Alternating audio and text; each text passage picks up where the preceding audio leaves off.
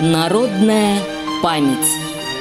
Радиомарафон региональных организаций ВОЗ к 75-й годовщине Победы в Великой Отечественной войне. Меня зовут Зинченко Олег Николаевич.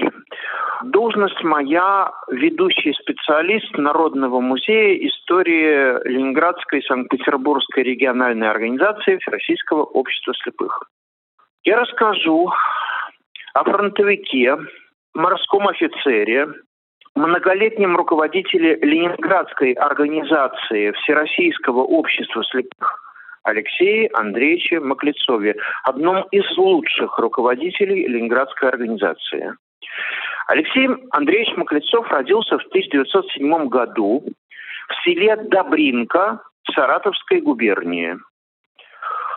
У него тяжелая была жизнь, он потерял отца в 13 лет, он закончил сельскую школу, но вряд ли это было хорошим, ну, скорее всего, это было начальным образованием. После смерти отца он был вынужден пойти работать. Работал в хозяйствах зажиточных крестьян. В 1922 году Алексей Андреевич вступает в комсомол, впоследствии в партию. Он очень быстро выдвигается, становится активным комсомольским, а впоследствии партийным работником. Но сразу скажу, что это не был человек, который исключительно выступал на митинге, такой комсомолец-доброволец, который говорит пустые фразы, не имеющие никакого содержания. Он очень много занимался конкретными делами, то есть э, кооперацией сельской, э, другими хозяйственными проблемами. То есть за время партийной и комсомольской работы он приобрел впоследствии пригодившийся ему опыт хозяйственного руководителя. В 1927 году Алексей Маклецов был призван в армию, конкретно в военно-морской флот. Служил на различных кораблях, с 1935 по 1938 год он учится в Ленинградском военно-морском училище имени Фрунзе. По выходе из училища он становится командиром. Э, войну он уже встречает командиром корабля. С 1942 года он служит на эскадренном миноносце «Сильный». Об этой службе написана э, документально-художественная повесть его служебца лейтенанта Лебединского «Повесть о сильном». Служба была непростой. Это условия блокады, хотя, конечно, люди, которые находились на фронте, не были в таком тяжелом положении, как, как все ленинградцы. У них был паек, конечно, получше, но все-таки ситуация была непростой.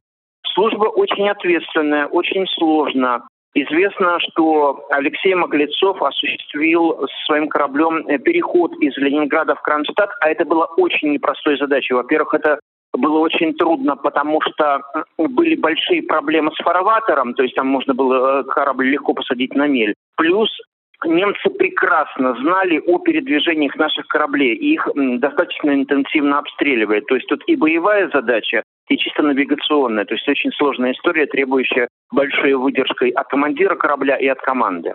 Маклецов с этим справлялся удачно. Очень характерная особенность его биографии. Он был ранен и контужен.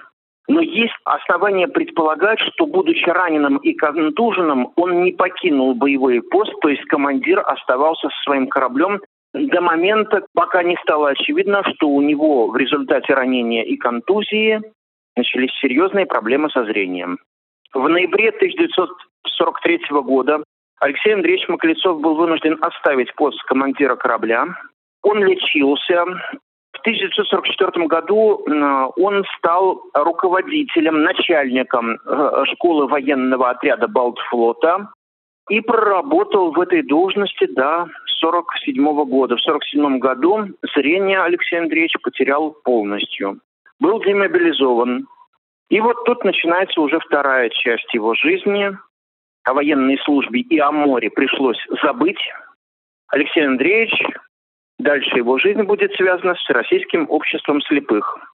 В 1948 году он становится надомным рабочим одного из наших предприятий, предприятий Всероссийского общества слепых. Был он рабочим до 1950 года. Он выдвигается, э, ну, вообще фронтовиков старались выдвигать, но у кого-то выдвинуться все равно не получалось, выдвигать-то выдвигали, а результата не было. А вот лидерские качества Маклецова оказались востребованы. И уже в 1951 году он становится председателем Ленинградского областного отдела Всероссийского общества слепых.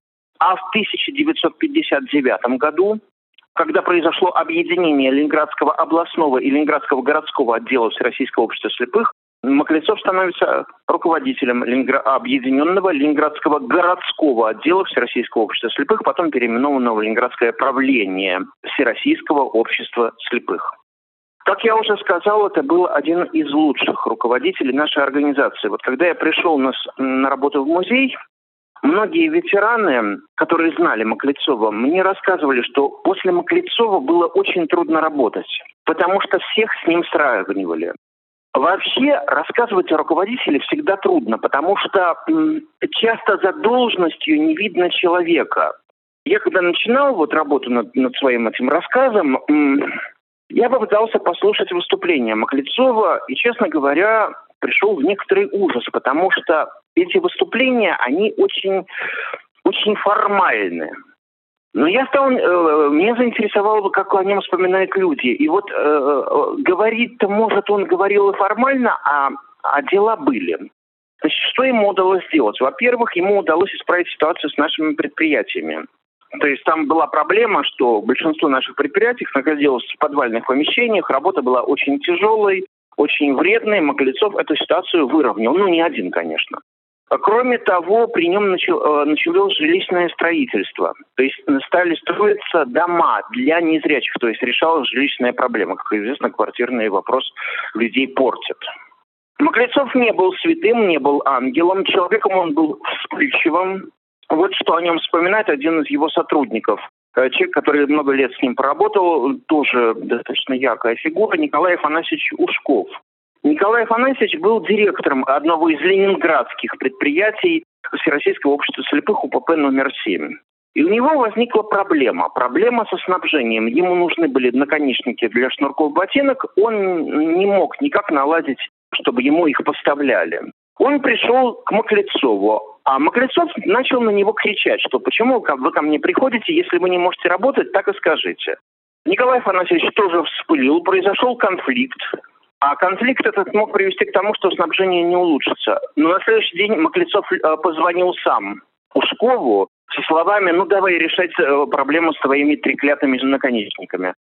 Вообще вот это, вот это особенность, что руководитель может спылить и, и отойти, и позвонить первым, это вообще хорошая, очень хорошая, на мой взгляд, лидерская черта. Маклецов очень мало, видимо, говорил о войне. По крайней мере, его воспоминаний о войне не осталось. Это вообще особенность очень многих настоящих фронтовиков. Они очень неохотно говорят о войне. Маклецов был удивительно волевым человеком. Дело в том, что помимо отсутствия зрения у него были серьезные проблемы с ногами. У него были постоянные боли в ногах, очень серьезные. Возможно, кстати, этим объясняется его вспыльчивость. Он всегда преодолевал это, это мало кто замечал, что у него есть такие проблемы. Работал он очень интенсивно. Он фактически пришел мало, э, э, ну, э, не очень представляя себе, как работает система ВОЗ. Но он вошел в эту систему и сумел организовать работу этой системы на должном высоком уровне.